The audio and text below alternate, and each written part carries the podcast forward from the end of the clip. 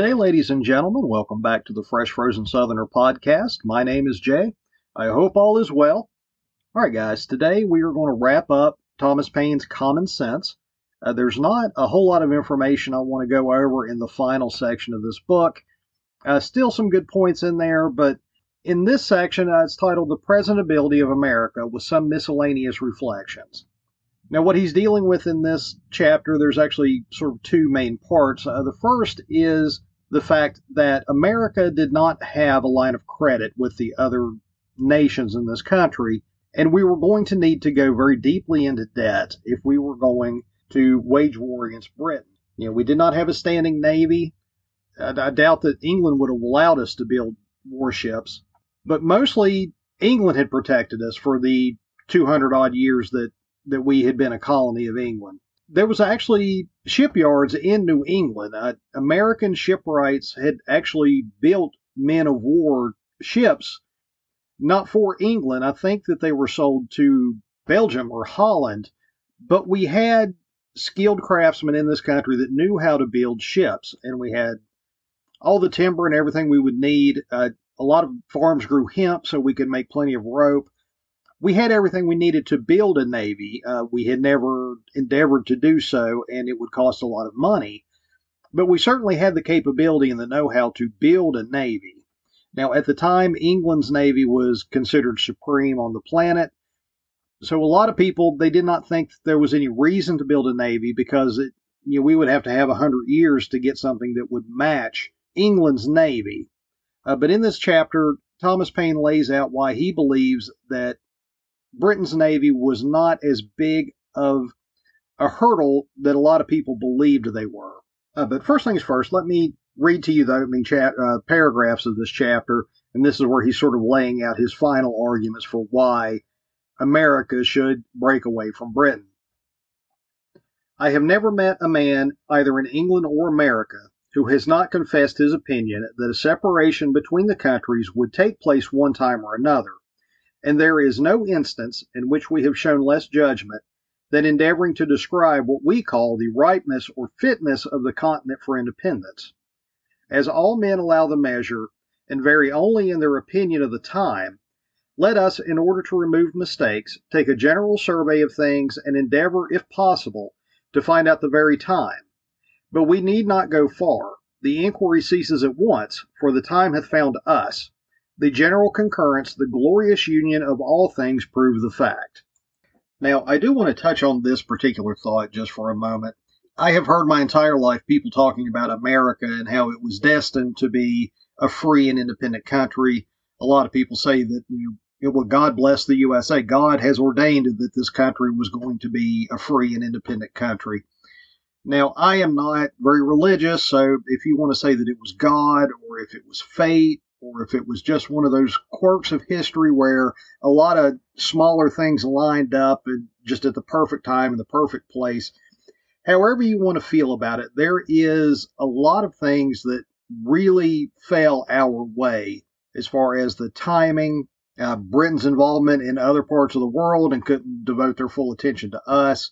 Mostly, you know, people really love to bash the founders attacking them as just these rich white slave owning men that's really come into fashion. Uh, that's something that you never saw in the 80s when i was in grade school and that's all you hear now.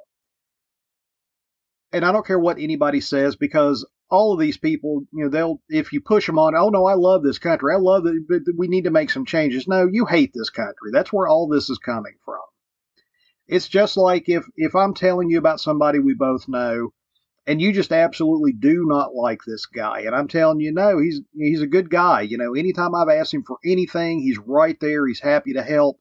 You know, his sister was in a car accident and was going to have to rehab for six months. He quit his job and moved to her city to help her out.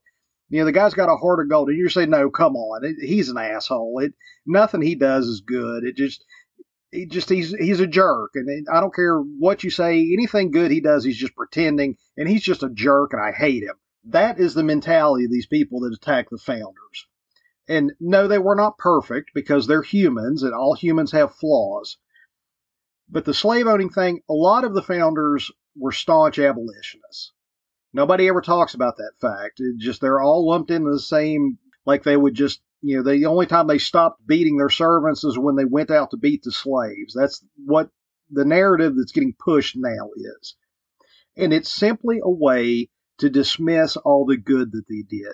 Because that is one of the things that I've never really heard anyone talk about is how amazing it is that you had so many brilliant, forward thinking men all come together for one cause at the same time in history. The founders do not get enough credit on this. I mean, you, men like Thomas Jefferson, Benjamin Franklin, Alexander Hamilton, these were some of the most brilliant men of their time, and they were all within a few hundred miles of each other at the exact same time in history. That is a rare occurrence. And, you know, whether you're super religious and you believe that God had a hand in it, or whether you just believe that everything is chaos and every once in a while objects will bump into each other and it doesn't mean anything, you have to acknowledge the fact that these were some of the most brilliant men in history, and it is incredibly coincidental that they were all in this one place at this one time. Thomas Paine believed this as well. Now, the reasons that he gave for the timing didn't really deal deal with the founding fathers. That would be kind of an unusual thing to feel in the moment. That's something that we can see with the benefit of hindsight. Uh, but Thomas Paine spoke mostly about uh, number one, I'd mentioned the Navy. Now, the British Navy at this time consisted of around 150 warships and about 100 support ships, which is a huge number of ships. But England could not devote all of its attention to us. At this time, England had colonies in India, they had colonies in Africa. All these colonies had navy ships assigned to patrol their waters and to take supplies. Also, England was in what involved in one of its regular wars with France. A lot of their warships were going to that cause. And plus, you just had ships that were, you know, in dock for repairs or had been damaged in battle or storm. Not all of those ships would be able to be sent to America. So Thomas Paine argued that we would be facing a much smaller volume of their warships, plus the fact that if we had our own warships, we would be building them right here. We would be manning them with people right here. We would be able to, there was just numerous ports that they would be able to stop in for supplies, for repairs. Whereas England's warships, they would have to be outfitted and manned in England sail 3,000 miles, engage in battle off the coast of our waters, and if they're damaged or if they needed to be resupplied, they would have to sail back to England. And I think at the time it took about a month to cross the ocean. We were not going to be dealing with the full strength of their navy. Thomas Paine argued that if we could build 25 ships, we would be able to fight off the British Navy, or at least the small portion that they would be able to send to do battle with the colonists. Thomas Paine also argued that our militia was more than enough to defend the colonies from the British land troops. Now, again, England was involved in a very large scale war with France at the time, so they were not able to send the full might of their army over to fight us, as evidenced by the fact that they were hiring Hessian mercenary units to come over. In fact, one of my ancestors was a Hessian mercenary. Uh, he was pressed into service and brought over to fight the colonies. Uh, he was captured at some point. He spent some time in a POW camp in the Shenandoah Valley. And after the war, he either decided to stay or I, I don't know why he stayed. I suspect the American government offered any British or Hessian soldiers that had been captured, they offered those soldiers 40 acres of land and citizenry if they would renounce either their allegiance to England or Germany and take the oath of the American citizen.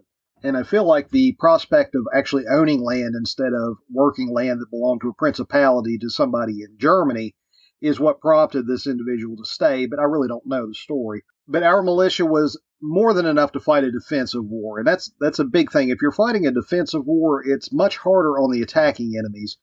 You know, the people that live there, they know the land, they know where to get supplies, they know where to get fresh water, they know their way through the countryside. There's just a lot of advantage to fighting a defensive war and Thomas Paine believed that our militia was more than up to the task of repelling the redcoats. Also, when you hear the founders talk about militia, they're not talking about what we think of as a militia. We're not talking about a bunch of good old boys that like to get together on a weekend and do like mock military training. which really has a negative connotation in, in most people's minds. In this time, the militia meant army. It does not mean a bunch of people that just get together on their own. When you hear George Washington or any of these other generals talk about the militia, they're talking about their standing army, which really puts a lot of the arguments of the gun control people into perspective when they talk about the Second Amendment. They always, they say, "Well, it says militia. It doesn't, you know, it doesn't mean your average citizen. You know, it's supposed to be the militia. Well, the militia is the army, and if you look at how that's written, there is a comma after the word militia in the Second Amendment. Now, this is not my point. Uh, actually, I saw uh, Penn and Teller did a short video. It's on YouTube if you'd like to watch it about why that comma is in that statement. They're arguing that you know these were all educated men. They took the rules of grammar very seriously. They would not have just added a miscellaneous comma. So if you read it as intended with that comma there, it says as a militia is a, being necessary, comma, the rights of the people to bear arms shall not be infringed. And if you read it taking that comma into consideration, the statement suddenly becomes since we have to have a standing army, the rights of the citizens to bear arms shall not be infringed. And the reason that it is worded like that is because these people just fought a war against a country that was not allowing them to carry firearms and housing troops in their city and sometimes in their homes. England maintained the right to, if they had troops garrisoned in a town that they did not have enough beds for or barracks for, they could just show up at your house and tell you, Hi, I'm staying here for a few days. I hope you've got a spare bed because I'm taking the good one. And that was one of the things that prompted the revolution in the first place. And that's why the Second Amendment is written the way it is. Because the founding fathers had lived in a world where the British military could take a lot of liberties with the ordinary citizen. They had lived through that and they knew where it led. And now we've got a bunch of people that don't understand history, don't understand where all these laws came from, that will scream at you on Facebook because they can't wait to give away that power back to the government. It's incredibly stupid, and I don't understand how anybody can feel that way, but such is the society we've created. But I'm getting pulled off topic. Let's get back on track. Another argument that Thomas Paine made for the revolution at this point in history is that he believed that in the infancy of a country is when its constitution needs to be established. Uh, Thomas Paine believed that the longer that we went under English rule, people would become accustomed to sort of the more oppressive aspects of the English system. Uh, like I said, we just talked about the liberties that the military could take over the citizenry. Uh, but he also believed that people would just become used to that way of life and they would not understand the freedoms that they're giving up and they would not protect them in the Constitution. Thomas Paine also argued that the longer we wait, the longer we stay as a colony of England, you know, I mentioned last time that one of the biggest exports from the colonies to England was timber. Thomas Paine argued that if we wait 50 years or 100 years, a lot of the raw materials that we would need to be able to mount a decent defense of the colonies would have been shipped over to England.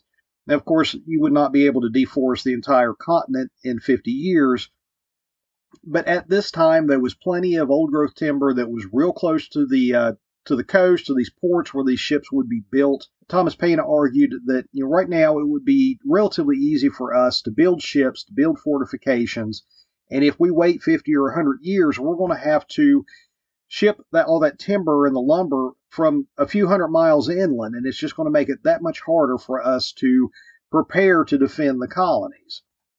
He also said that this would tie into the amount of debt that we would need to incur. Now, he was pushing for us to go into debt in order to fund the revolution, uh, but I don't think that he was, you know, a big government spending guy. But he made some very good points. Uh, you know, the the longer that we wait, the more expensive it's going to be to break away. Uh, he also felt that if we do this, if we go into debt as a nation in order to revolt against England, we have to be in it all the way. Total freedom is what we should go for. He believed that if we go into debt as a nation and we spill the blood of our young men in battle, and the only thing that comes out of that is that Parliament repeals a couple of the acts that made the colonies unhappy in the first place, that that would be just a tragic waste. That, that would be, you know, getting people killed and hurting the economy of this country for basically nothing. And to drive home his point about starting our Constitution now versus in a hundred years, uh, he says this Youth is the seed time of good habits, as well in nations as in individuals. It might be difficult, if not impossible, to form the continent into one government half a century hence. The vast variety of interest occasioned by an increase of trade and population would create confusion. Colony would be against colony. Each being able might scorn each other's assistance. And while the proud and foolish gloried in their little distinctions, the wise would lament that the union had not been formed before. Wherefore, the present time is the true time for establishing it. The intimacy which is contracted in infancy and the friendship which is formed in misfortune are, of all others, the most lasting and unalterable. Our present union is marked with both these characteristics. We are young, and we have been distressed. But our concord hath withstood our troubles, and fixes a memorable area for posterity to glory in. The present time, likewise, is that particular time which never happens in a nation but once the time of forming itself into a government. Most nations have let slip the opportunity, and by that means have been compelled to receive laws from their conquerors, instead of making laws for themselves. First, they had a king, and then a form of government, whereas the articles or charter of government should be formed first, the men delegated to execute them afterwards. But from the errors of other nations, let us learn wisdom, and lay hold of the present opportunity to begin government at the right time. And that, ladies and gentlemen, more or less brings us to the end of common sense. Once again, I am just hitting the high points. There's a ton more information in here. And like I say, I didn't want to just read this verbatim. I would love for you guys to go out and purchase this. It's a very good read. I enjoyed it a lot. I feel a little bit more American having finished it. Again, most people, well, I'm sure a lot of people have never heard of this, uh, but it was it's considered the most influential publication leading into the revolution. A lot of historians have argued that Thomas Paine actually deserves the title Father of the Revolution just based on this work alone. I highly recommend that you pick up a copy. Like I say, I think I paid $7 for mine on Amazon. It's not an expensive pamphlet to pick up. You will not regret purchasing it. It gets my personal stamp of approval. All right, ladies and gentlemen, that is about all I've got for you today. I hope you enjoyed the episodes on common sense. I hope you enjoyed this episode. As always, I appreciate you sitting this long with me. If you did enjoy it, please leave me a like and a comment. Please give me a subscription. That would be greatly appreciated. You can leave me a comment at freshfrozensoutherner at gmail.com or at the Fresh Frozen Southerner Facebook page. All right, guys. Hope you had a good week. Hope your weekend is even better, and I will talk to you again very soon. Thank you very much.